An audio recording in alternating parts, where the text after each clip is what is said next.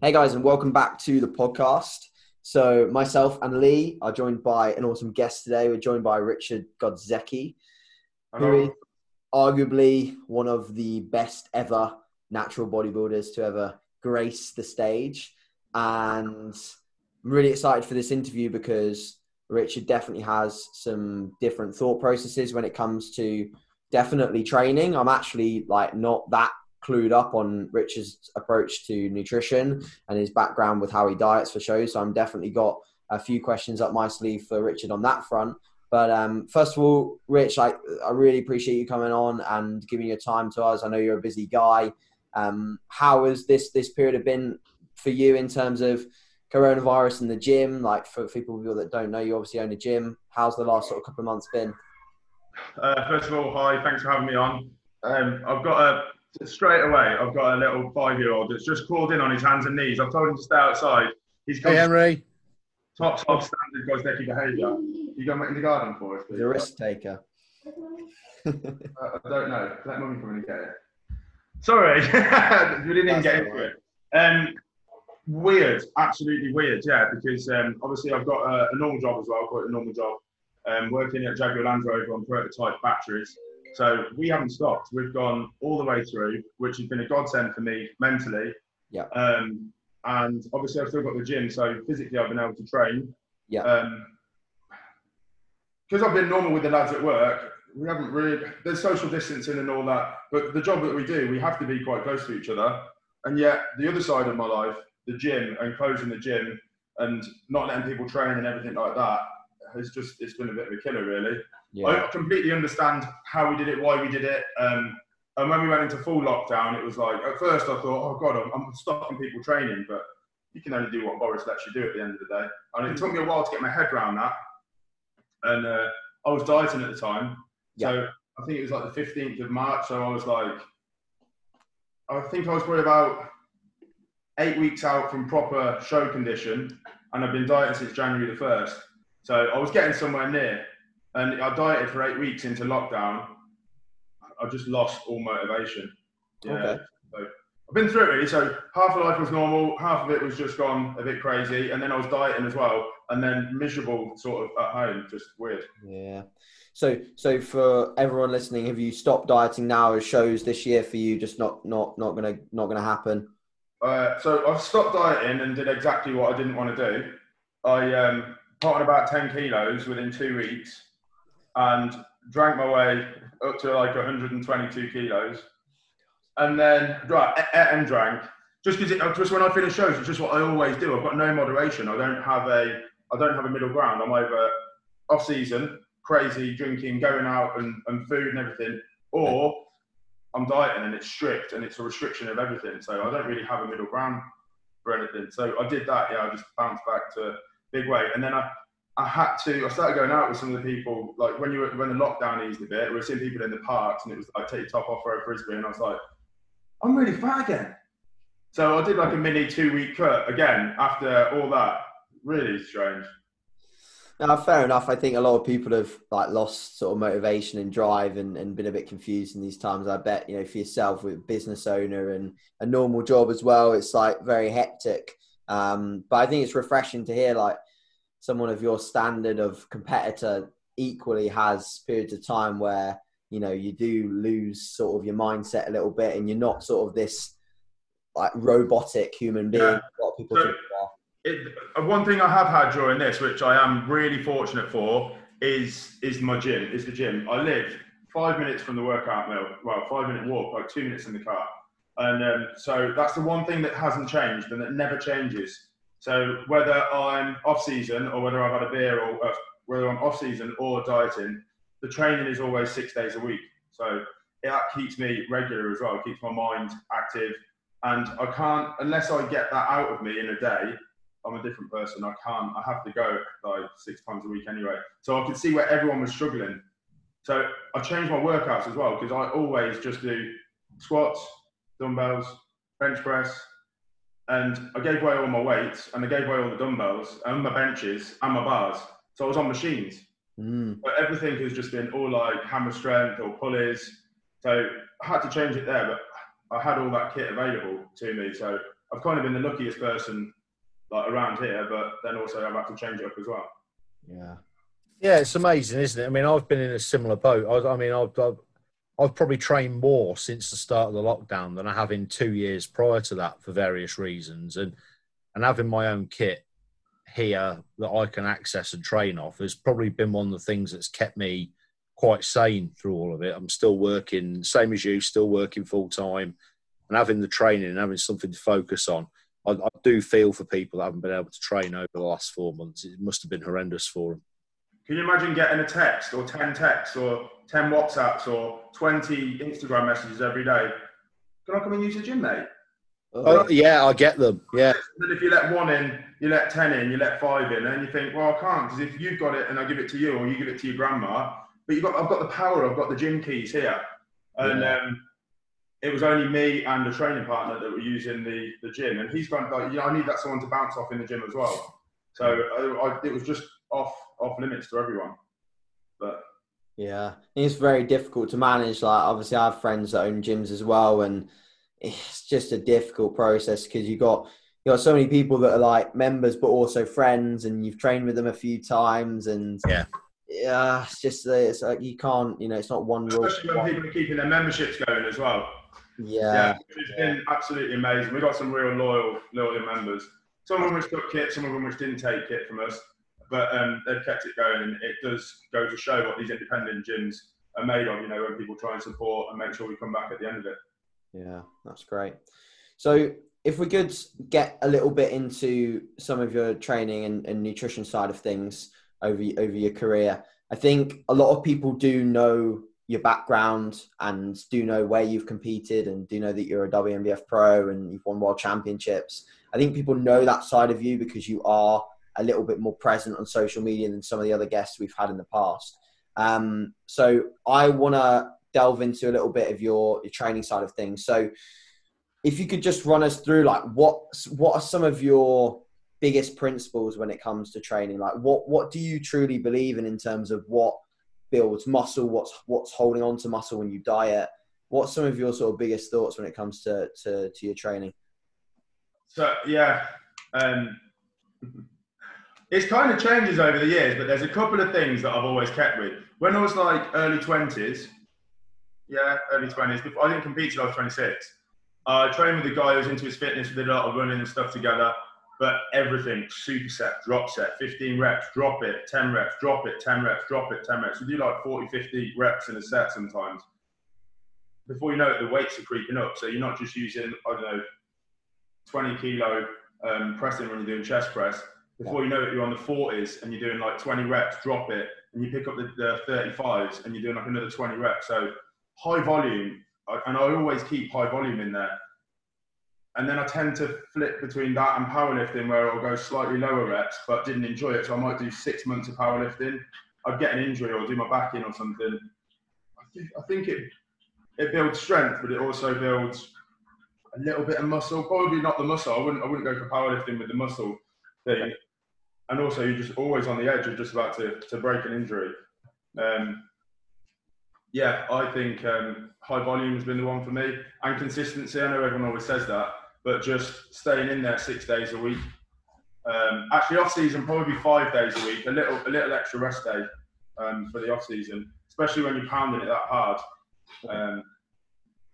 Although I probably do do six days most of the time in the off season as well. Yeah, I'm not surprised. I'm, I'm so guilty of it. All the things that I know, I just I don't do. Okay. uh, could you could you when it comes to like high volume? So a lot of people struggle with the context of high volume and and what it is. I know that you're quite like you go off your intuition. You're quite auto regulated in the gym. You'll go in, you'll sort of have a bit of a walk around, and then you'll go at it and you'll sort of do a little bit of what you feel on the day. I'm pretty sure I'm right with that. I don't. Yeah, I don't have a set. Never have a set program. What I'm going to do. Um, could you could you walk us through like what an average like a, across the board like lower body and leg session like leg session would look like? So, for example, like walk us through what kind of we did on in a way when we trained quads together? Like, what does a typical? Yeah. So first of all, I split I split my um, hams and calf. I split my hamstrings and quads. Mm. I'll have a a calf day on the back end of a shoulder session, and I'll do hams and calves on their own on a Sunday. Um, and quads used to be Fridays, and it just used to take everything out of me, and then a rest day Saturday to eat and recover. But now I do quads on a Wednesday because it was driving me mad having to just wait till Fridays. But yeah, I changed that about three years ago because it was just stressing me out a week having to wait till the Friday for quads. But um, quads is all out, so it would look something like two warm up sets, a trigger set, and then maybe like four exercises hard, where you're either going pyramid up the weights or um, just going all in on the same weight and doing like 15 reps, um, leg extensions, and then maybe a drop set to finish. And that'd be your warm up. So you're looking at maybe over 100 reps working before you've even hit any of the any other um, exercise. And then I'd look for either a squat or depends what, what gym I'm in. If I'm in the workout mill, I, I, my hack squat is fantastic. It's really old. Um, it's a leisure lines hack squat. It's quite vertical. I know the one. Yeah, and it's just it's a killer. But I like doing 15s on that. So again, I'll probably do two warm sets, two plate, uh, one plate, two plate, three plates, 15 reps each, and then we'll go for once I'm up to four plates, we're working then, and then it'll be four sets of that and a drop set at the end of 15s, and we don't stop. So as soon as you, I know you like a little pause. I call it a little rest pause. Yeah, yeah I know what you mean. Yeah. Rep that you didn't do last week. But if I stop on mine, my mate will rack the weight for me and say you're done. So yeah, going, yeah, just power through. Um, I, I like to hit four exercises for quad. So once I've finished that, I'll probably go into like a pendulum squat or um, a leverage squat or a, a V squat, something like that. Mm-hmm. Um, I'm terribly. I stay away from things like the abductor, the adductor, the glute machines. I don't feel. I don't feel anything from it. It hasn't been in my training for the whole time, and I'm getting all these machines in the gym now for girls and, and for guys because they're, they're calling on these bits of kit. But I just can't put my time into something which isn't sort of like balls to the wall. Yeah. It sounds ridiculous, but it, it, everything's got to be hard for me as well. Loads of weight on my back, loads of weight on my legs. Yeah hasn't hasn't really hurt your glute development and your sort of overall quad development, no, has it? Not no. specific no. glute exercise. No, well, it, the squats are perfect, though, aren't they? And even back, I don't even I don't like front squats, so I tend to stay away from them. I can't get my hands under the bar. Yeah, yeah, or, or do it like that because it hurts my shoulders. So um, yeah, just just back squatting has been fantastic for my leg growth. But again, I don't think you get that because when you go too heavy, I always go into like a low bar squat. And although it's great, I think it's great for upping the weight and doing powerlifting to keeping that center of gravity right. But I still like putting the bar high, hitting 15, 20 reps on 180 kilo and, and keeping it a high bar squat. Yeah. With the with the whole like lower body workout, like f- for those that haven't seen it, there's a session that me and Rich did together, and the main the main issue that I found like not that it was a problem, but it was an issue if I was to continue those sessions in the future was that my work capacity just wasn't like where it needed to be for that session. I mean, I was at like peak body weight and my cardiovascular fitness was low. So do you find that the people that have trained with you find a similar issue that your fitness is just incredible and that you're a lot fitter than most people when it comes to leg training and what why do you feel like fitness is is is a good thing when it comes to being able to thrash your lower body in a session? Yeah, I don't know. I kind of I kind of think it's a bit of a mix for me. I don't do a lot of cardio in the off season. I do more with my boy now and go out with him. Mm. But um, my fitness has always stayed quite good. And you only get one ticker, so if I, I find that if I'm looking after that during my session, and I was there to break you that day, and I'm only going to do it my way. I'm not going to do it with those stop reps, and then you put on another plate. Yeah, the way I'm going to break you is is you're not going to keep up with me there. Yeah. So, and I'll do that to everyone. So if I can do that to someone when I'm there and I'm doing it, I practice every day at doing it. So that's yeah. going to be my thing. So if I can, your heart's shoveling everything to your muscles as you're going, isn't it? And I just think my heart's beating like fast and hard. And if you can just keep that mind going on your muscles to do that as well, my legs will give up before my heart. So how, how, how strong has my heart got to be to be able to do that as well? Yeah. So the, the lactic acid that I'm generating during those sessions in my legs is incredible. Whether that's um, going to make me grow more muscle, I don't know. I don't know the ins and outs of it. Maybe it won't, but I feel it's the right thing to do. And I know that if people aren't keeping up with me, then and I'm I've got bigger legs, then surely that's got to be the right way for me. Yeah, yeah. I like that. Yeah, Uh, makes sense. Do you have any other questions about leg training at all, um, Lee? Because I've got a few others about other body parts. So do you have any about legs? Yeah, just the Well, you one. came in on leg training as well, and I don't even consider my legs to be that good.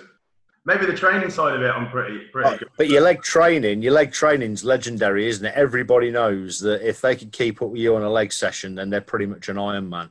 Yeah. Yeah. Do you, I mean, I'm going to ask if you mind me telling the listeners this, but obviously, Rich and I used to train at the same gym years ago before he owned the workout mill.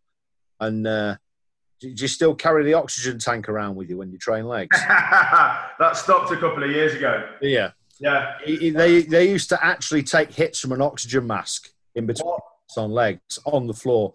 There was No way. Yeah. you, Max, and Vic Bohack were training together, weren't you? Yeah. They used to strap oxygen masks onto each other when they were in a mess on the floor in between sets. That's how hard they trained. Fuck. Yeah. Absolutely frightening. That's nothing. Yeah, they were, they were great. A company called OxyFit contacted me, and um, I had that running a sponsorship. well, Sponsorship. They gave me stuff for about three or four years, and they, they were great. And it did. We were like, because one day we were like, what about if we could get more oxygen in? And like that was failing us first, and they were like, get some oxygen. So then we got this stuff. It probably got you another couple of reps out, but no more than what your mind was gonna. Was, you were gonna give out your legs or your quads. You're gonna give out before your lungs anyway. So I, th- I think the best thing it did, because I used to train my legs on a Friday night as well, back when, you know, I was training regularly then, but um, I used to train legs on a Friday night as much as I could and with my work shifts and stuff. And, and one of the best things about that oxygen tank was it scared everybody off out the leg room, didn't it? So it was you three in one corner, me in another corner, and we had the we had the room to ourselves because nobody wanted to be in there to see those those sights. It, it was really, really, really frightening yeah. pe- for people who don't have the tolerance for really ridiculously hard training, it would have been a massive wake up call. Um, I don't know if you were there. You might have been there. We had a Friday night up in Future Fitness when Future Fitness was at its peak. We had Alex Bardachow, Mark Oates with Chris Lane, um, Yeah.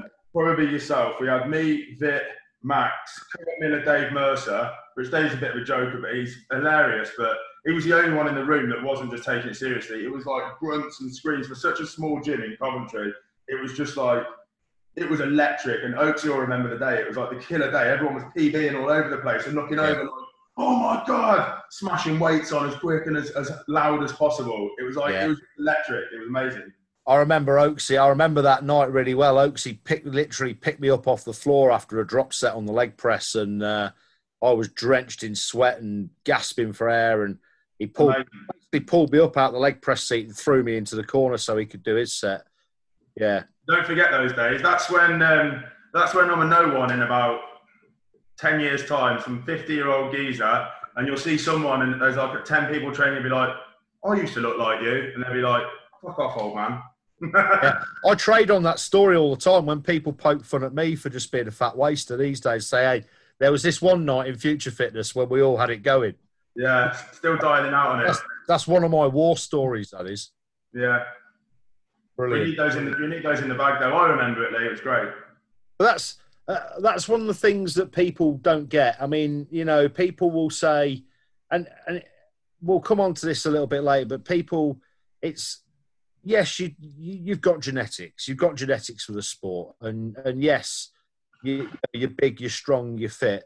But people kind of, you know, people people could gloss over genetics, and, and I'm I'm one for it sometimes as well. That if you're not genetically gifted, you're never going to reach the very top of the sport. I truly believe that. But you've got to work as well. You've got to work, and and and to anybody that hasn't seen it, I think there's still some stuff floating around on YouTube, isn't there, from way back? Look at Rich Train. You know, if you're ever wondering how Rich got as good as he got and still is, then Jim Train because I can guarantee that 99% of the people in the gyms, even most of the people that are actively competing, are not training as hard as you. Um, it's it's scary stuff to see. I think I think on the point of genetics, though, I think genetics goes back to what you did as a kid.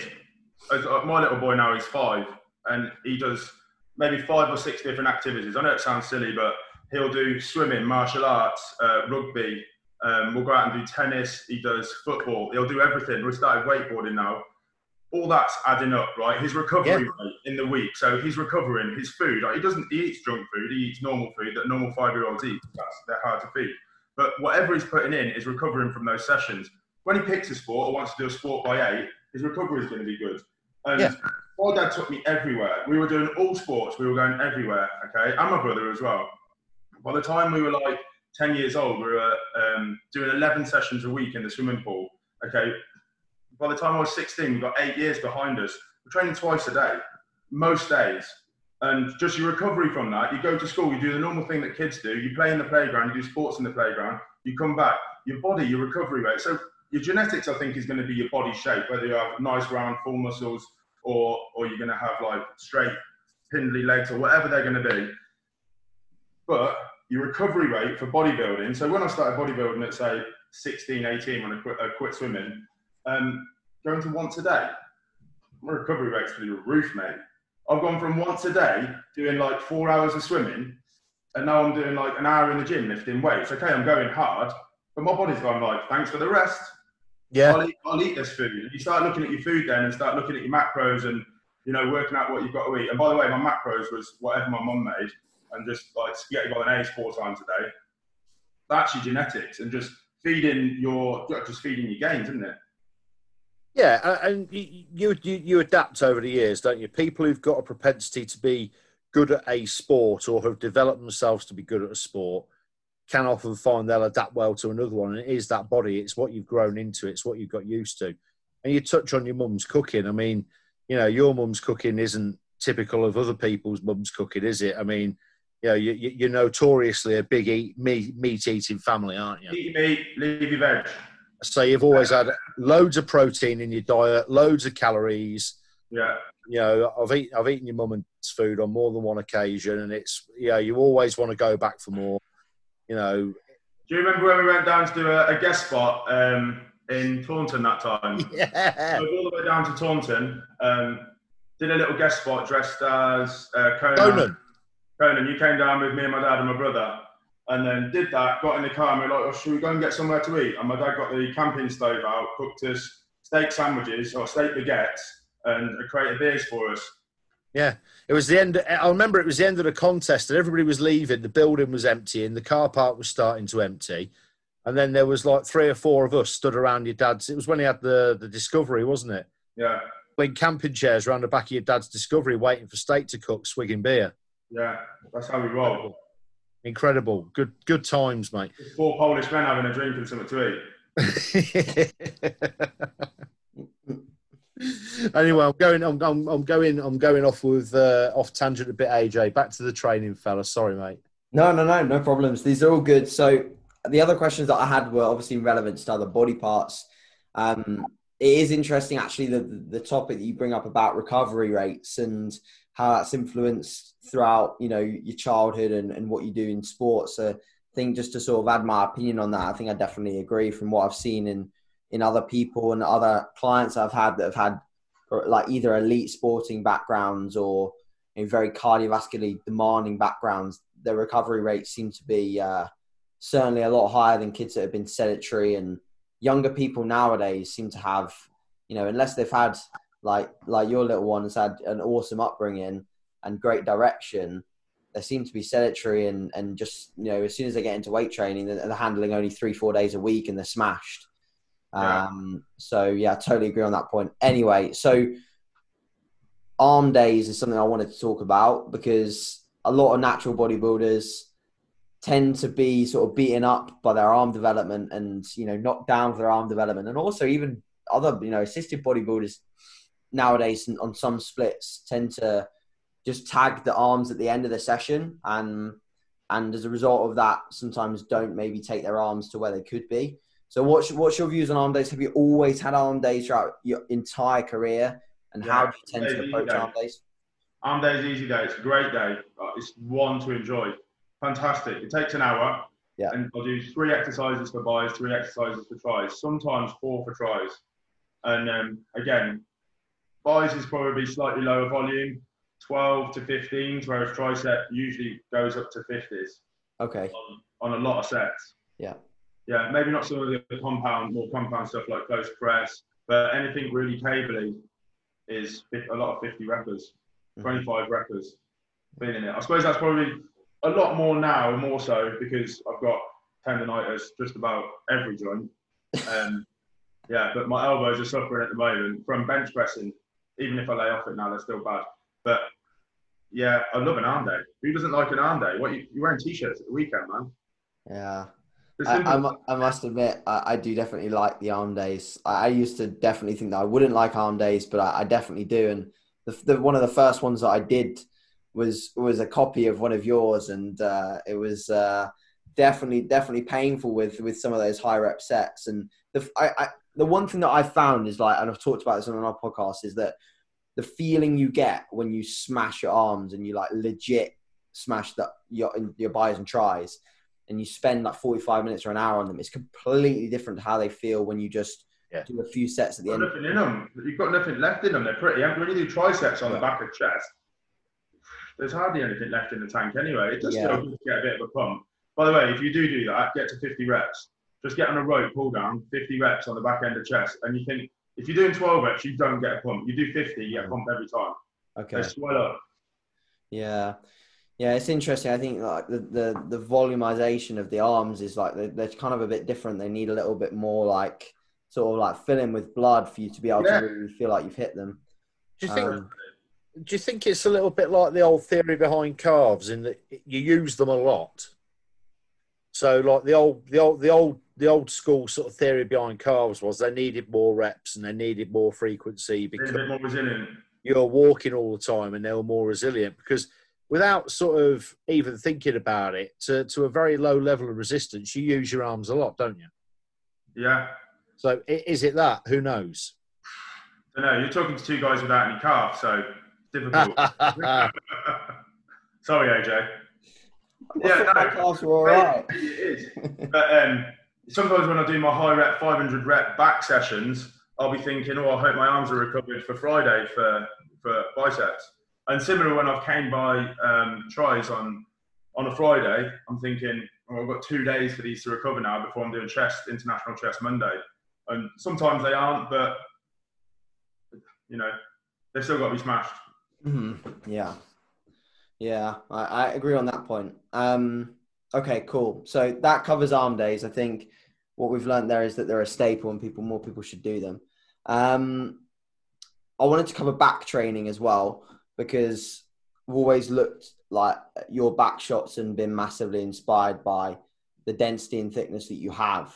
And as a result of that, that influenced a lot of my exercise selection when it came to training because I thought, well, if Rich can do this, then if I can try and chase some of these numbers down in some shape or form or get relatively close to some of these loadings, then I'm going to have some density on my back too.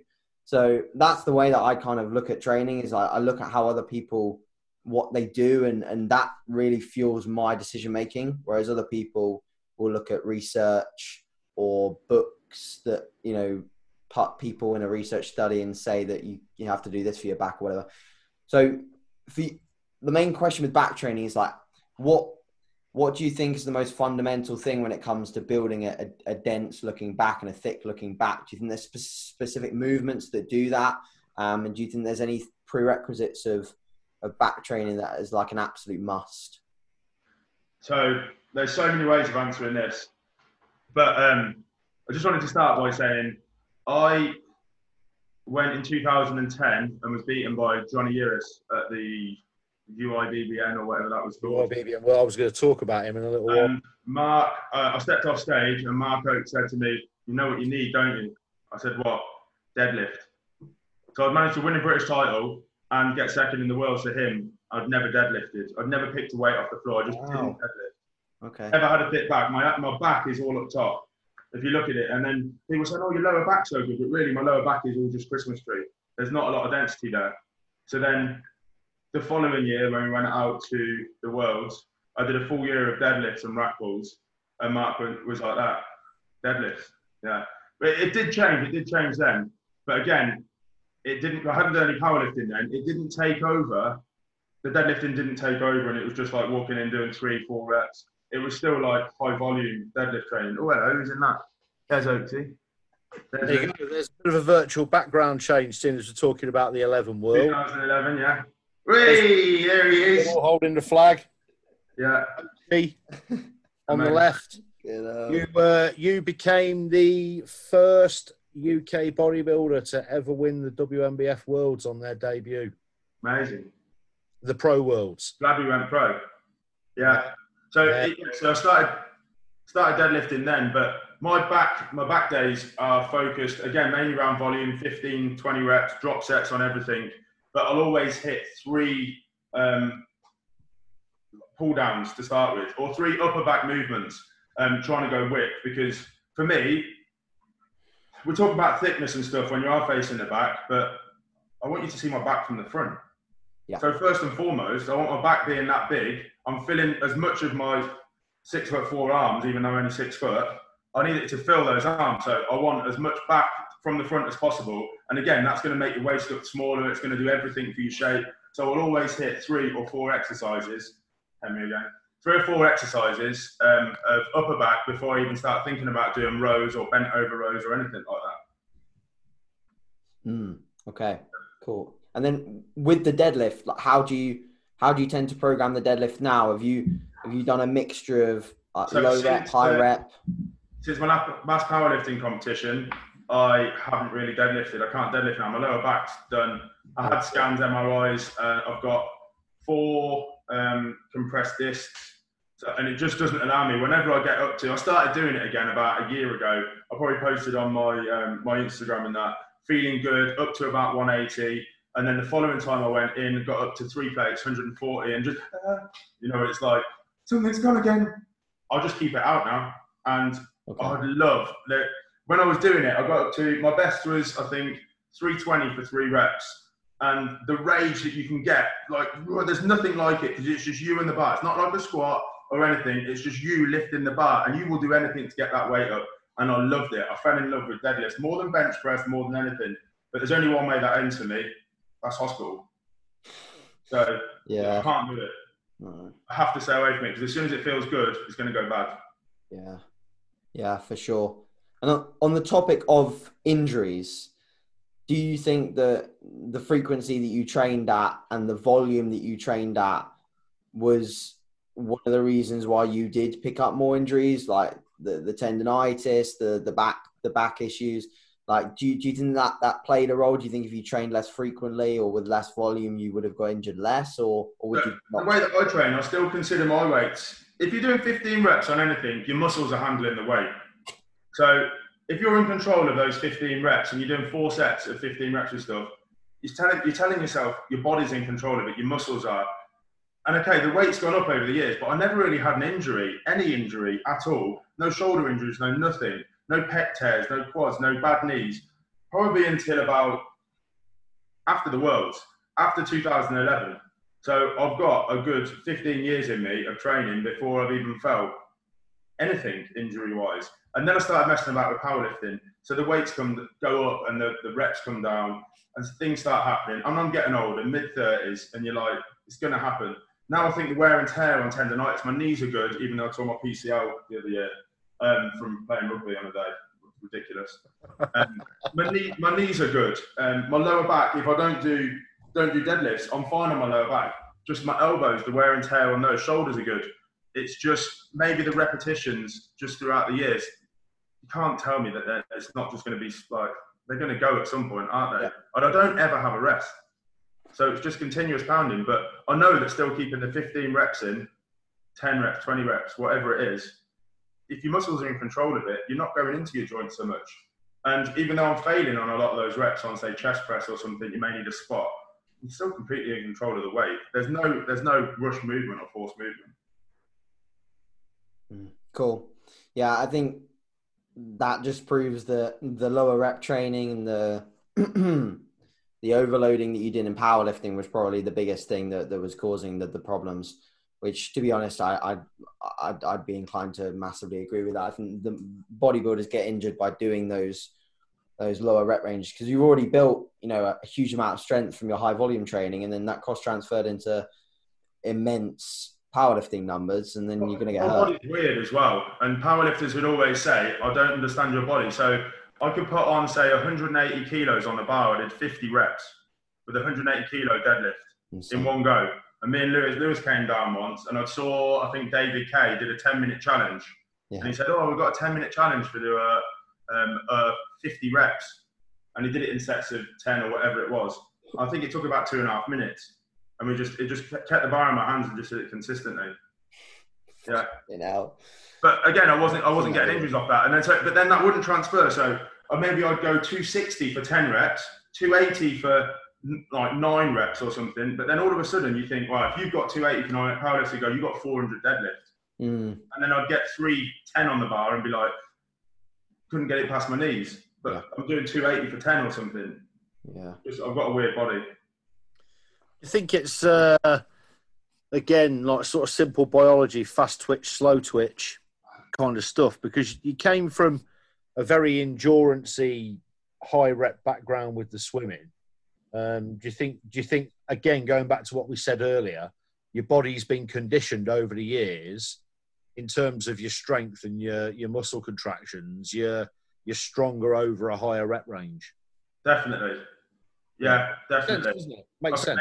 maintain a good high rep range. I think that's when I was. It's kind of classed as middle distance. So I was a 200 breaststroke swimmer. My 50 was terrible. My 100 was okay, but British champion 200 breaststroke, British junior champion, and they used to make me do a 50 meter sprint before I did. So 10 minutes before, so I'd warm up, do the warm ups, and you sit around for maybe an hour before it's your go, and they go like 10 minutes before you get called, Rich 50 meter sprint, and you used to have to sprint in the diving pit. So that I was already going in on my sort of second 50 when I was diving in for my 200. Get get warm, get fired up. Seems to do the trick. Yeah, for sure. Lee, have you got any other questions around uh, training at all? In Uh, general? no, I mean, you know, it's it's. I think we've pretty much established that a lot of volume, a lot of reps, and uh, balls to the wall, and uh, do do everything you can and leave it in the gym is your way of life, Rich. That sounds amazing. It's it, well, yeah, it's worked, doesn't it? If we can keep doing that till we're 50, I'll be a happy man. You see, you see how younger, younger looking that background picture, by the way, with my little pale Yeah, you look good. north head just behind you, no beard or anything. Shredded. Unbelievable. Well, not quite, but yeah, lean enough. Lean you look enough. great there, mate. Maybe I think I was in a 32 inch waist jean there. But, um, you said you played around with powerlifting, Rich. I mean, to be fair, you, you won a British title and didn't you break a record or two as well? Yeah, squat record, yeah. Yeah. Played around a bit with it. Don't be modest. You didn't play around with it. You, you came, saw, and conquered, didn't you? Yeah, six months though. It's a lot of training in six months. but training wise, I think I think we pretty much get the picture, don't we? Everything high volume, 15 reps, drop sets. There you go. Arm days. Arm head day. off rep. I did my first arm day ever last week because we've been talking about them so much. Wow. Uh, and I've got a gammy shoulder at the minute. It's giving me some real grief. And I was supposed to do an upper session last Friday and I couldn't push or pull anything. So I thought, I'm just going to go and train arms. And I've got to say, I've been sort of training on and off for nearly 30 years now, um, more off than on. And, and I wish I'd started training arms on their own earlier. It was great fun. You can't tell me that when you came back in that house as well, Amy didn't see the t-shirt pump and she was like, Whoa. Oh, there, there, there was yeah, there was a big there was a big t-shirt pump. T-shirt pumps remind me, Rich. Do you still train in a vest on bank holidays? Always. Yeah, Sometimes no vest. hey, Sometimes no vest. Because that, that was only that was a, that was a strict rule back in the day, wasn't it? You have to you can only wear a vest on a bank holiday. Only wear a vest on bank holidays. To be fair, it's, it's vest most of the time now. Even leg days, vest and hot pants. Right. Should we, should we for go on to should we should we go on to some nutrition stuff? What is that image? That's me in my bag, um, and me sat down at the World 2011. That was 2011 Worlds before you went on stage for the pre-judging in New York, and I was rifling through your bag looking for jelly babies. You were, you were getting me sweet, prepping me. I was getting sweets out your bag, half of which I ate because it was so bloody early in the morning. I hadn't had any breakfast. And if you notice there, I mean, I know it's not about me, but if you notice there, there's absolutely no belly overhang there as I'm leaning over. Yeah. Whereas I have, because I'm sat down and all I see is rolls of fat, but I was absolutely nailed on, shredded. It's all about the angles, Rich. Yeah. That's why I wouldn't have posted that on Instagram at the time, whereas you'd be all over it. Should we move Hello, nutrition topics then? Go on then. I'm pretty good on nutrition. All right, all right. he says drinking a beer. So, in terms of your approach to, to dieting, uh, Rich, I want to know a little bit more as to as to how you structure your your prep. So, when you started, obviously in the off season, like how long roughly would you would you give it for your first show, and ha- talk us through sort of the adjustments to your diet towards getting to the stage in in sort of like a rough Well, explanation first show or to a show? To to any show like your fir- if you were going to do multiple shows in a season what would like the first show of the season how long would you give that Okay. and then beyond that obviously to worlds or whatever Okay, so you've got to look at about six months. You've got to give up about six months of your life. I don't do flexible dieting. I'm on or off. yeah yeah, If yeah. I try and if I'm doing it for a show, it's diet. If I'm doing it because I want to lose a bit of weight for a holiday or something, which who does that? Um, you're going away to get fat anyway. Yeah, then I, I suppose there'll be a bit of flexible diet and a bit of cheats in the week and more high carbs. But if I'm dieting for a show, it will be say six months. Let's say twenty. Let's say twenty weeks minimum. Okay, and no restriction for the first sort of month on carbs or anything. Carbs every meal. Um, my meals generally stay to stay the same as the off season, meat and protein wise, and a good variation in my protein. And then I just adjust the carbs. You know, like even back in the day when people started talking about macros, I was like, "What are you talking about macros? Don't know what macros are. What's your macro makeup? I don't know. I just eat like chicken, fish, um, eggs, and then whey and cottage cheese or whatever it is, or yogurt, and then just alter my carbs however I'm feeling. Please. Sorry, darling. Um, he's getting bored. He wants me to come chuck a ball round. Yeah. So um, yeah, and then it, obviously, if you set, I, keep my protein the same or similar, similar variation of protein. If you're not losing weight, it comes back to the old thing of you're eating too many carbs. Or for me, anyway, I know I know it's got the same amount of calorie um, content as protein, but I like to keep my protein in to hold on to the muscle and to recover what I'm doing in the session. So I always kept that constant. I still do it now. I live by it. I swear by it.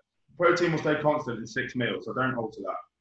I'll just drop my carbs or up my carbs, or depending on my energy, or if I'm losing weight, or alter my um, cardio in my output. It's as simple as that. And that, I, I still wouldn't even know until someone works it out and they tell me my macro ratios, and I'm like, oh, that sounds a little bit protein high, does. I don't change it because it works. It's, it's kind I'm kind of stuck with it. It's kind of nutrition wise, I'm kind of in the dark ages, but it kind that of works would, would you have a weekly a weekly cheat meal am i right in saying you had a weekly cheat meal when you Yeah. So the first two years when I competed, um, I didn't have cheat meals. Oh my god, I was miserable. And Bex, like I retired on my first one. Uh, the first British I did NPA, I retired. I said to Mark Oates, I'm not doing it again because Becky was like, "Are you asking me?" I actually retired. I said I'm retiring. He said, "You can't. You have to carry on." So I had to find a way then after that because I need something to focus on every week. So yeah, so Saturdays now I do have a family meal, a cheat meal. But it's, one of the meals that I eat in the week. Really, it's steak and potatoes. It's steak and chips, but I eat until I'm full. And when I say full, I mean full to the brim. Steak, chips, garlic bread, mushy peas, onion rings. I know it sounds weird. Gravy all over everything. I just love it. It's my favourite meal. And then smash a couple of puddings afterwards, which is just cheesecake, really. And I'll go until I'm, you know, popping, like almost feeling sick. The next day I wake up, I'll do hams and calves on a Sunday morning. My God, I love that session. Hams and calves sounds like a rubbish session. The best session full of carbs.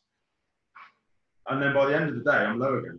Not low, but like you're hungry. Everything, it's just started kicking off again. Like you get to midweek Wednesday, not even hungry anymore. Nothing's firing, nothing's popping. Okay, I've got some carbs in around my gym sessions, but you just kind of stale. And then I eat again Saturday night, good session in the morning, maybe go for a walk in the afternoon as well, burn some more off. And then I'm hungry again for that last meal on the Sunday night. You're like, this is working. Okay. And in terms of like nutritional adjustments during the diet, do you make them according to purely the way you look, or do you do you track your body weight throughout the whole prep as well? How do you make adjustments? And I only ever track. I only ever weigh in on a Friday morning first thing. Don't I don't ever look during the week. Just ever. week. Hmm. But this this last time that I was dieting though, my body weight didn't change for about five weeks, but I was physically getting leaner. So I didn't panic, I didn't change anything because I realised there's probably not going to be a show. And it did me the world of good. Whereas usually I'd have gone, I've done crazy amounts of cardio before. Walk in the morning, walk at night, walk at work, 10,000 steps. Plus I'd go and do a little bike ride. Like literally doing stuff for eight hours a day with your training session as well. And you're like, I didn't ever need to do any of that. And it's weird. I think Lee said to me once, you need to get a balance of where your body likes to let go of the fat. Okay. You can't just go more is more is more in calorie output because you might take away muscle, you might take away something, but eventually your body's just going to go, I don't know what you want me to do. Like, what, what are you trying to do here? And, and people will say that I've dropped my carbs, I've upped my cardio, and I've done this, and I'm, I've gone up a pound. And you're like, your body's so confused, it doesn't know what it's doing. Mm. And so I really, really believe that, and I relaxed into it this year. And I know I was dropping fat, and my body weight pretty much stayed the same. Yeah. And do you? It took ten years to find out, though. Yeah, for sure. Like when when it comes to, you said obviously your body was physically changing, uh, but your weight was staying the same over those five weeks. Do you um do you take like progress photos of like every single pose in the same lighting each week, or do you look in the mirror? Like, how do you sort of gauge it every week? Mirror and ask the missus, and just kind of do it myself. Just kind of feel it. There's a couple of lads in the gym, but I don't have a prep coach. I don't really have anyone that looks at me bodybuilder wise there's a couple of lads in the gym that competed before, and when I look at people, if I don't, I don't prep people now properly, but if someone's competing in the gym like they did last year, I was like, come down, we'll have a look. And I'm on it, yeah. If you're fat, I'll call you fat. If I think you need to eat less, I'll tell you you need to eat less. I'm really honest. And people started getting honest with me in the gym in like February, March time. And I was like, oh God, I'm being told I'm still fat. And then it sort of, it was coming in a bit and they were like, oh yeah, it's coming now, it's coming.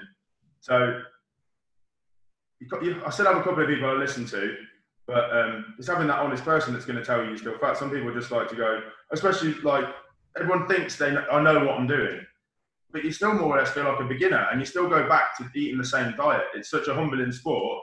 You don't go like that. Oh, I'm excellent. I'm going to rely on my my swing, or I'm going to rely on something else, like the sports can maybe. You still have to come back to putting the work in and doing it. And sometimes you need to be told, you're six weeks out. You're actually 12 weeks out yeah, yeah. You don't see it yourself because you're like, oh yeah, my delts are looking big because everyone wants to be big, don't they? Especially the big guys. Yeah, my chest is still so full. It's still looking good, but really need to be told it's because you've got a bit of fat on you. Yeah, yeah, yeah, for sure. Lee, have you got any other questions about nutrition you want to ask? No, not really. Again, it's you know keep it simple and put the effort in. That's that's your ethos, isn't it, Rich? You know. I like that you just round off with my simple bits at the end. I could have just said that, couldn't I? Yeah, pretty much. Yeah, it would have saved everybody an hour. Yeah. we could have talked about your contest history instead. Well, no, I mean the, the whole sort of the, the, whole sort of having a pair of eyes that you trust to have a look over your thing. It works both ways. Do you like the background change, by the way? This was uh, amazing. Uh, yeah. Just after you won in 2011 backstage in New York. Have you still got the originals of these? Because I've got them on Facebook, but I, I would I wouldn't mind some of them. Yeah, I've got the original. I've got the original list. I can send it to you later. I've got. I've got I think some of them are like you know, some of them were taken with mobile phones and stuff, so they're not massively high res. That but... was by a famous photographer. That was. I can't remember. We got there and he said, "Oh, so and so is taking photos backstage." Alan Leff. It was Alan Leff who was uh, a bit of a bit of a natural bodybuilding photography legend. Um, yeah, he uh, he he took that photo. He used to all the backstage stuff, didn't he? I had some with Martin Daniels as well. Yes, Martin. Yeah. So you Martin came second to you that year, didn't he? Yeah.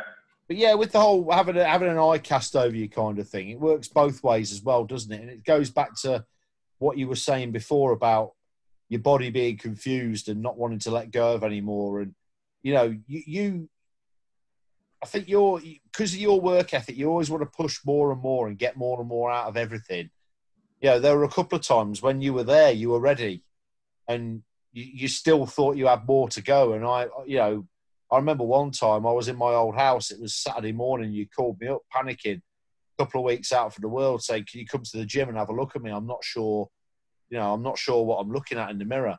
And and I went there. I was absolutely gobsmacked. You were ready to go, weren't you? Yeah.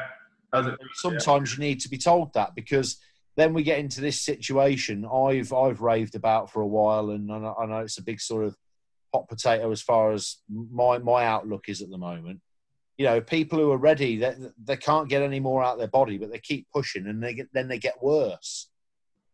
And that's that's also something that you need to avoid doing. It's nice to be told that you're not ready yet and that you've got to push harder, but at the same time, you know, having that talent for knowing that you're there now, and if you push any harder, you're going to start going backwards is also a very important one.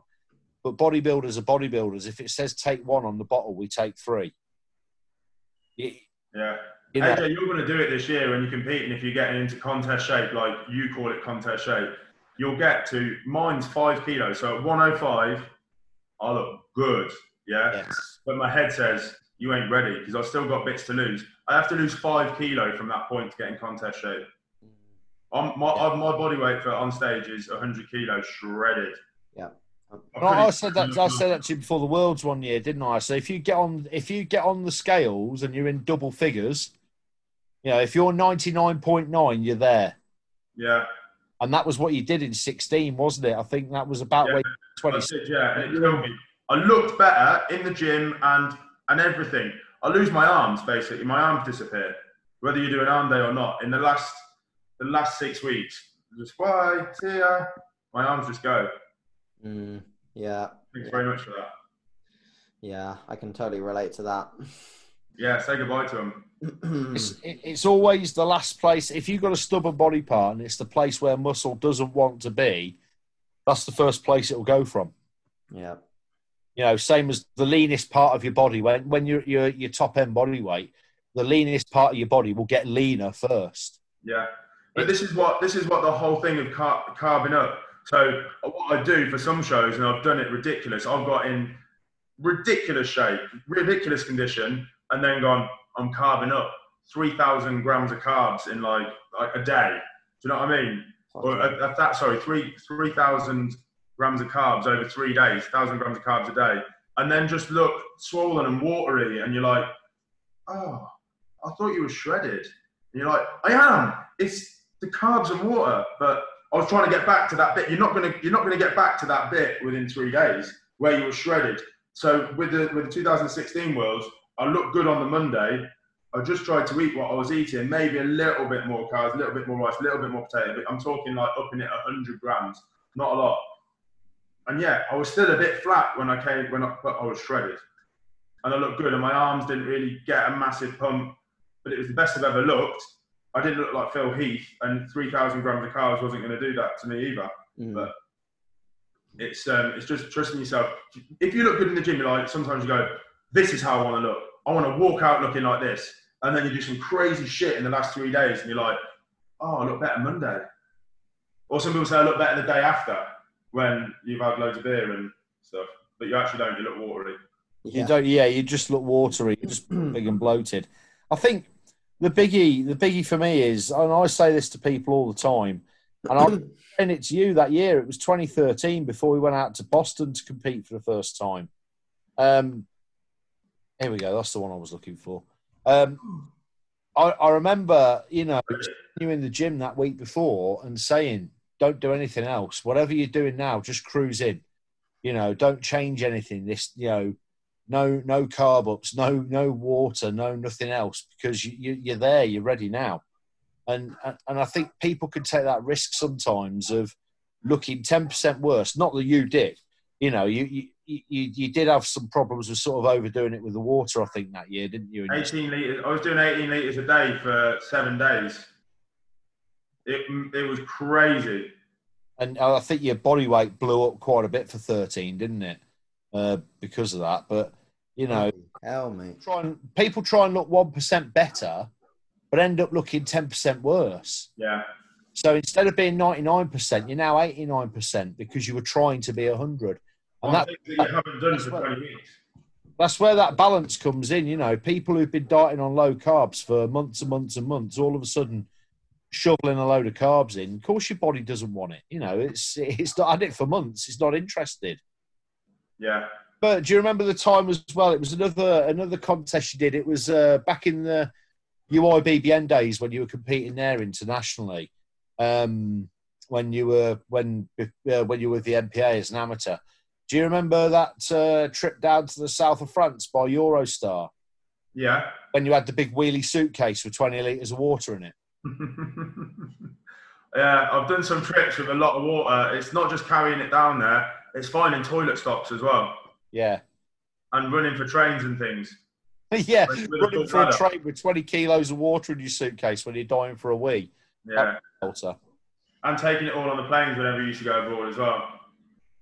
And the money, the money I've seen you spend as well in, in not always in the WH Smiths or the boots in an airport, chucking all your money, your water away at security, and then paying those ridiculous prices because you're getting through ten liters of water on the plane, and you're coming on the plane with two carrier bags full of water. Yeah, plastic, absolutely brilliant. Don't you always pick seats on the plane right by the toilet just for that reason? Just a longer leg room, I think. Again, another tangent. Hey, you want to? Um, have you got anything else on nutrition? Oh yeah, Joe. Uh, no, no. To be honest, like the only thing I was going to ask was peaking, and you've pretty much covered that like quite naturally with the the storytelling there. So, I think I I really want to just cover training and nutrition as my sort of main topics here. So, Lee, is there anything that like any direction of conversation you wanted to to lead it in? Obviously, I've got some listener questions if if you haven't, but um, if you want to talk about anything, go ahead. I've got a few little, a few little questions I want to fire out at the end. You know, my sort of my my, my big three, yeah, well, my, my little three questions I answer at the end. But one of the um, one of the things that I think talking about would be useful for the listeners would be is that you, you, Rich, would it be fair to say you have a pretty full calendar? I mean, it's it's taken us two weeks to find time to get you on a podcast and you haven't even got the gym open at the minute. But in, in the average day, I think you, you pack about 30 hours into every 24 hour day, don't you? yeah. You, you're training and they're never short workouts. You know, you're in the gym a couple of hours training. You've got a full time job. You've got a gym to run. You've got food to prep. You know, you, you strong family man with uh, Be- Becky and Henry. Um, you're very close to as well your parents, your brother. You have a lot of family stuff going on. They're all out in the garden now, keeping it quiet. How how, how do you find the time and the the sort of how do you how do you balance it all? How how do you balance such a really busy life with being so bloody good at what you do? I love it. Just I go non-stop. So um, I learned in lockdown as well that I don't need six hours sleep. I can do everything on five hours sleep. So I'm pretty much at that point now. I've just learned to sleep a lot quicker than before. Yeah. To be fair, I think quicker. I related, but um, I do I do tend to live on six hours. I still go to bed as early as possible, maybe ten, no later than half past ten, really. I, I can get up at four o'clock, five o'clock, whatever it is. I like an early start. I hate working the shifts that I work, the late shifts, and if I have to work nights, I don't like working nights. Although the lates and the nights give me so much more time to do stuff in the day and stuff with Henry and stuff at the gym. Um, but I will. So all the, on that leg session, for example, I come up and see you. I'll have gone to work. I start work at six, or I've got to prep my food at say quarter to five. Get to work, do a full day's work. I'll come up to see you, get back, go out on a bike ride with Henry as soon as I'm back, and then sit down. I'll prep food for the next day or whatever it is. I'll see the wife for a bit. It's like, and that was with a drive to Sheffield and back. Yeah. Yeah. yeah even when if I do a leg session like round here now, I'll still it doesn't it doesn't finish there. Like I know somebody was like, oh, I trained legs today. It's so hard. Yeah, I can't do anything. I'm like, let's go out on the bike. So we're going for a rugby ball around. It, we just we don't sit down. It's awesome. And we don't make excuses. Yeah. I think one of my favourite little stories about Rich, I don't, I don't, think it's one that, that a lot of people know about, but one of my favourite stories about how much Rich crams into a day. Is it 15, 2015 in the May time? In the what? I, I think it was 2015. Didn't you? Um, well, no, you did. You, you, you were working you were working at Body Power on the USN stand because obviously you, you, you work with USN who's spon- who've been sponsoring you a long time. You work the Friday at the USN stand at Body Power. yeah, Straight to the airport, jumped on a plane, flew overnight to Philadelphia, competed in Philadelphia on the Saturday in that uh, IFPA show that you did. yeah. Back on the plane, flew back to the UK overnight and did Body Power on the Sunday. God, that was a hangover. That was. I messed. I messed up on that show as well because Lewis made me drink all the way on the plane. So I didn't just drink water. I drank 18 liters of beer, and so I'd overspilled a little bit. it was a good trip. 18 litres of beer on the way to the contest. Yeah, I've got my beer and water confused on my water loading. That is brilliant. That is brilliant. I didn't do very well. That was my worst placing in the show. I've never placed any worse than second in any show of my life. And I, I swear I was lean for that show and then just ruined it on the plane. Well, but to, I mean, to be fair though, I mean, let's you know, let's not sort of go down the road of excessively fed bashing. But the IFPA was notoriously a dieting contest, wasn't it?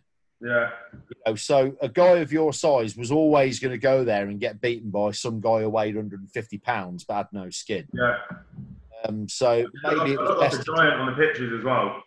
It was like, I- I've got a picture of it somewhere that I clipped and put in the archives years years ago, and it was ridiculous. It, you know, you look like a lion amongst sheep, but it was clear that everybody was absolutely shredded, and you were eighteen pints deep. But, um, but um, great trip. You know, it's an adventure, isn't it? But who would think of doing that? Who would think about changing time zones a couple of times, doing you know a day's work either side of it in the UK, and then you know doing a time? What's Philly from Philly from London's about eight and a half hours on a plane, isn't it? Something like that. Yeah. Absolutely ridiculous. That's We had a few hours sleep as well and then got straight back up and did the show. That was a really good trip. I took Lewis, again, I took Lewis with me on that trip. Probably regret it in hindsight, but yeah, you can do a lot in a day. yeah, especially if you change time zones. Yeah. So, so it's again, is it all about just you know gritting your teeth, getting on with it, and getting things done? Is that is that the overriding ethos? Okay. Thank you, Yeah, yeah, definitely. You've just got to. Um, you have to leave for a second. Yeah, just. I don't really say no to anything. Even when I'm, um, even when I'm at the gym and I've got something to do, if I've got to come back or with Henry or we plan something in, I just struggle to say no to people and no to things. And if something pops into my head that I'm, I'm going to do, like when we were during lockdown, I had a bit, of a weird dream. I wasn't sleeping very well anyway. I was getting up at like half three, four o'clock, and then just coming down. And I decided I was going to go and knock a wall out in the gym. Well, I got to the gym. I got to the gym, and the wall that I wanted to knock out, I couldn't knock out. So I knocked a different one out. And by 12 o'clock, the wall was knocked out, a squat rack taken down, and the gym was in a mess. And then I was like, why have I done this? But then the, the gym got redone from it, and we completely revamped the bottom floor, changed all the cardio kit round.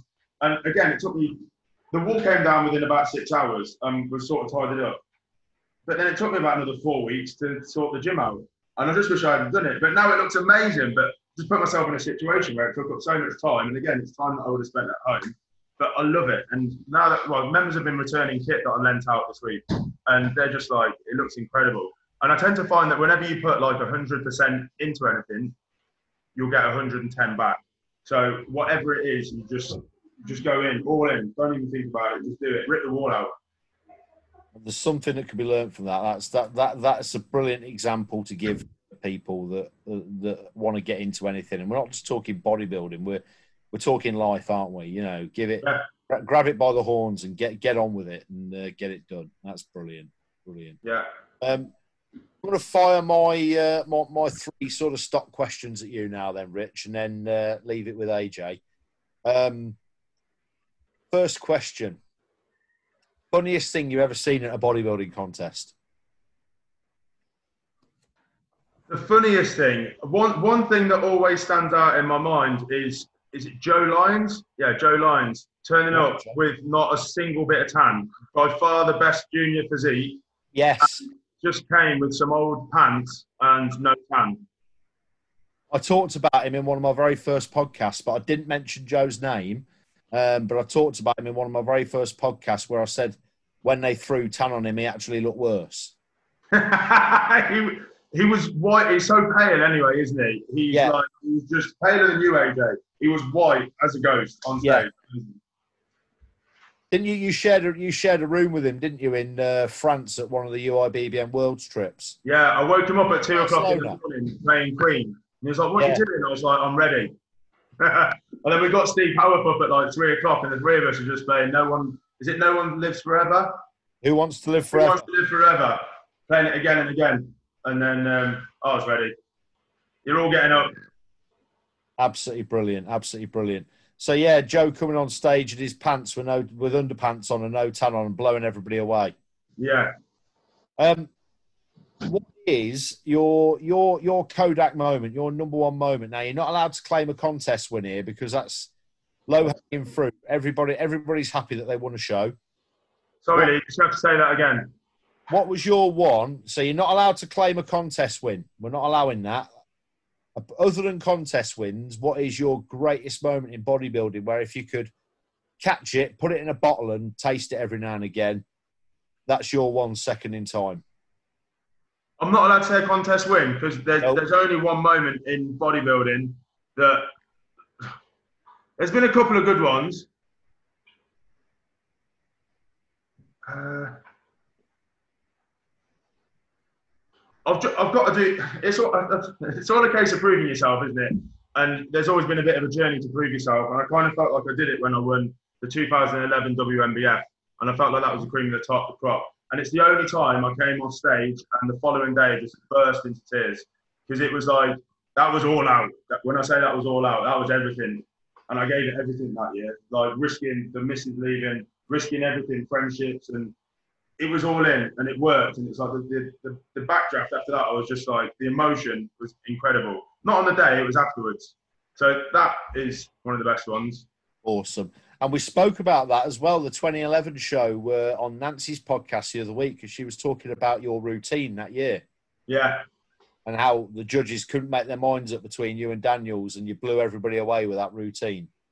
I, I've done it 400 times before I got there. Yeah. I never got a video of it. You guest posed the same routine at uh, our UK show a couple of years later, didn't you? Yeah, yeah, I did. Yeah, it was uh, a Beyonce track, wasn't it, from um, Yeah. Dreamgirls? Yeah, There you go. And that was you. That was us backstage. That was that was the sort of condition you were in that year. It was uh, incredible shape. yeah, it was great. That, uh, that that is my that is the one that I'll take to my grave. Yeah, that was. I'll never. That was awesome. Go on then. Last one from me then. What's your biggest gym fail ever? There's got to be one.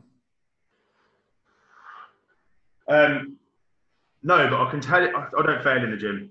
I can tell you one. whatever. I can tell you my, my biggest and funniest one that I've seen happen. Go on then. Max with three plates on his chest went to adjust the bar. I'm spotting him, and he brought it down. It wasn't quite sat right, so he, as he came back up, he threw it up fast, and then I'm stood back. So I'm thinking he's doing like ten reps or something. Threw it up fast, went to catch it, completely missed his hands. I've gone to grab it. It's just come down, and he's just gone "Ugh!" like that. And it, it- no cameras, no one saw it. It was just me and him in the gym. Threw it up, and then just came. I thought he broke a rib. I didn't know if to laugh or to like be call an ambulance or what. He actually threw it up in the air. He went like that. He went boom to, to try and catch it again, and he just missed both hands completely. So he just went boom, smashed off his chest. I was like, ah! like it was me that was supposed to spot him. Yeah, well, it was you that was supposed to spot him. I know, yeah, I felt so bad. So that's your gym fail. I'll, I'll let you claim that one. All right, buddy. Well, uh, AJ, far away with some list of questions, buddy. Um, they're, they're brilliant, mate. We'll go on, we'll go on to the list of questions. Awesome. So yeah, I mean, pretty much most of the ones that were asked, I covered within the training nutrition section. Um, but there is one that hangs that still needs to be answered, and that is obviously you've had a very successful career in you know the WNBF and coming through the UK FBA, but would you ever consider competing anywhere else? Have you got any plans to compete in other other federations? Um, that's just I looked at I looked at doing um, PCA last year, and then obviously with my close links to Ryan Terry through USN, I looked at doing a Ryan Terry Classic, which I think is a two row show. from- Yeah. Um, I don't like dieting the back end of the year. I Okay. don't like it. I did it for 10 years. Mm. And when I have to start a diet in June, when I've just come out of winter, and then you go, right then, June, where are we, where are we drinking today? Dieting, mate. But your birthday's in August. Becky will say, we're going away for your birthday. Dieting. Don't, my life just switches off when I diet. It's focused, that's it. So the, the best natty shows are usually towards the end of the year. So it kind of leaves me, especially if you're doing the worlds and Europeans and all that sort of stuff, and the international. So the shows for me are kind of front loaded because then you start in January when I'm usually too fat after after the winter, and then you're like, I need to sort my life out. I've drank too much. I'm, and then by the time you come into February, March, you're walking outside in the morning. The lights, the, mo- the mornings are getting lighter, the nights are getting lighter, and you're like, this cardio ain't so bad, you know. Before you know it, you're in shorts and t-shirt, all shredded, doing your cardio. The other way around, it's getting colder and colder. You've got 15 hoodies on, and you're like, oh, it's raining now, and you're doing cardio outside. So yeah, I'd probably look at doing more of those shows, PCA, and but I, I don't know if my competing's over or, or what. I've got a lot of commitments on. I, I definitely would have competed this year if they'd have let me, if, if Corona hadn't hit. But we'll see in the future. So if there was something big on earlier in the year, you'd consider competing in that. If you do this now, uh, like, hmm. I'm, I'm just saying, you know, I've got, I, you know, just I like ideas. I listen to my members, Rich. oh god, I think about it. I think about it. The only thing is, as well, is I'm pushing 40 now, and I kind of feel like the strength is good in the gym, but again, with little injuries and stuff, I don't know if I'd be as good as I was in 2016. I beat a lot of good people that year. Yeah. I don't know if I could beat them again. And I know Sam's a lot older than me, somewhat. The stress I was going through leading up to that show, it was killing me. Even though I I see it on paper now and I'm like, oh, yeah, yeah, I've got him for certain lines of the body and waist, all that. But the guy is incredible. Do you know what I mean? And I look, I've always thought this about people that I've been up against. I'm like, I don't think I can beat them. When you see it back, you're like, okay, I can see where I won it or whatever. But it just the stress that you're under doing that, and I don't think I could be as good as I was in 2016, or maybe I wouldn't get as lean, or maybe I'd be more stressed, or maybe Bex don't want to live with me. So these are all things that you have to consider. So Well, I mean, yeah, after winning three world titles and three European titles, you know, there's not much else to win. no, Yeah, there's not much else to do. In my view, there's no point in going and doing any of the other tested sort of world championships or whatever because you've won the most important one three Yeah. times. Um, you know, you've beaten some incredible athletes. You stood on stage with legends. You know, Brian Whitaker. You know, you, you stood in that overall with Brian Whitaker in 12. You you took Martin Daniels' heavyweight title off him. You went to America and you took the heavyweight title off an American who'd won it the year previous. yeah, Yeah, that that's that's pedigree. You know, Siobhan Cunningham you've beaten. You know, I mean, some, So I don't, know if I, I don't know if I can go back and beat them. I don't know if I can go back and beat them. Maybe I would. Maybe I wouldn't. Maybe it's a risk I'm not willing to take. I don't know. I'd have to be in the right the right mindset to be able to go and do it. But I've thought about doing the open shows. I've, I've spoke quite openly about potentially doing stuff in untested and using something. But I don't see an end to that as well. I don't see how I do. One, I do the crossover, and two, what my career would be thought of before that. You know, everything I've done naturally, and then I don't want it to change again. My home life, I've seen it wreck so many things in other people, and I'm a greedy bastard. If I'm on that stuff, what happens if I just go all in and kill myself because I just do everything? Do you know what I mean? Right now, I've got training, food, nutrition, and I'm greedy on all of it. Imagine if you get in that and you do a little bit of this, a little bit of that, and before you know it, I look like the person that I didn't want to look like. We, we talked about it years ago, and we said Yeah. about doing NABBA because I said, you said, what's your goal? And I said, I'd like to win the Mr. Universe. He said, because it's where Arnie said, if you want to win that, Rich, do it. You said, just do it. Yeah. Just do it. You're capable of it. He said, then you said, just remember, the people, the reason why people first start doing steroids is to look like you. And I was like, yeah. And it kind of hit home. I was like, that is true. So what do I want to look like? Because I know it's not like a lot of them. Yeah. So it kind of leaves me in a bit of nowhere. Do I compete nat- natural and not be as good. Do I go to that side and and do something because it's different, it's new, it's exciting, but not really enjoy it? And how do I come back to Natty then? You, you've gone, you've gone, you're done. I remember that conversation. It was 2012 in Atlantic City, wasn't it? After you won your second world heavyweight title, and I said Yeah. to you, "Yeah," I said, you know, if you ask me that same question now, I'd tell you not to do it because the age is a big factor. Because you know the the, the last what what is it eight years since that show? In the last eight years, that was your eight years to do it. But to to go over to that side now when you're pushing 40 years old, why why? Well, this is the, this is the other thing. It's kind of the question why. And Why? You come around to the same answers, but you all, I'm always looking for something else to do. But the, my, my thing now is is Henry, and that's my other thing to do. So Yeah. I've got it. It won't be won't be long before he's following in your footsteps and doing something big in sport. And Going to be a rugby player, I hope. If it and if it's like you know, if Good. it's like days when I mean, your dad, I'll give your dad a special mention, Eddie Go, uh, Gosdecki. What a guy, what a dad. And you know, I remember you said to me a long time ago, if you could be half the dad to Henry that your dad was to you, then you've got it right. But you know, the guy was getting up at four o'clock in the morning to take you swimming, wasn't he? Every day, yeah. He did everything. every day, day in, day out, taking you there and sitting up in the up in the gallery, waiting for you to train, and made you your first set of weights, didn't he? Uh, because he's an Yeah. engineer. Made you your first set of weights, even to little things like, you know, being there when we went down to that guest spot barbecuing steak afterwards. Came out to Atlantic City to the Worlds, and you I know, can, tell, I can tell you a quick story about my dad and a bit about genetics and a bit about why you want to make someone happy and make someone proud. And it starts when they're five, it starts when they're young. So when I was 15, we didn't have a lot of money back in the day. My dad had a good job, but mum worked in a shop. But um, and they always strive to give us more, okay? And me and Mark were good at swimming, but we could never stay in the hotels and do the, the trips that everyone did. But I made the British final in what was it? I think it's 99 or 16 years old anyway. Two years young, British juniors.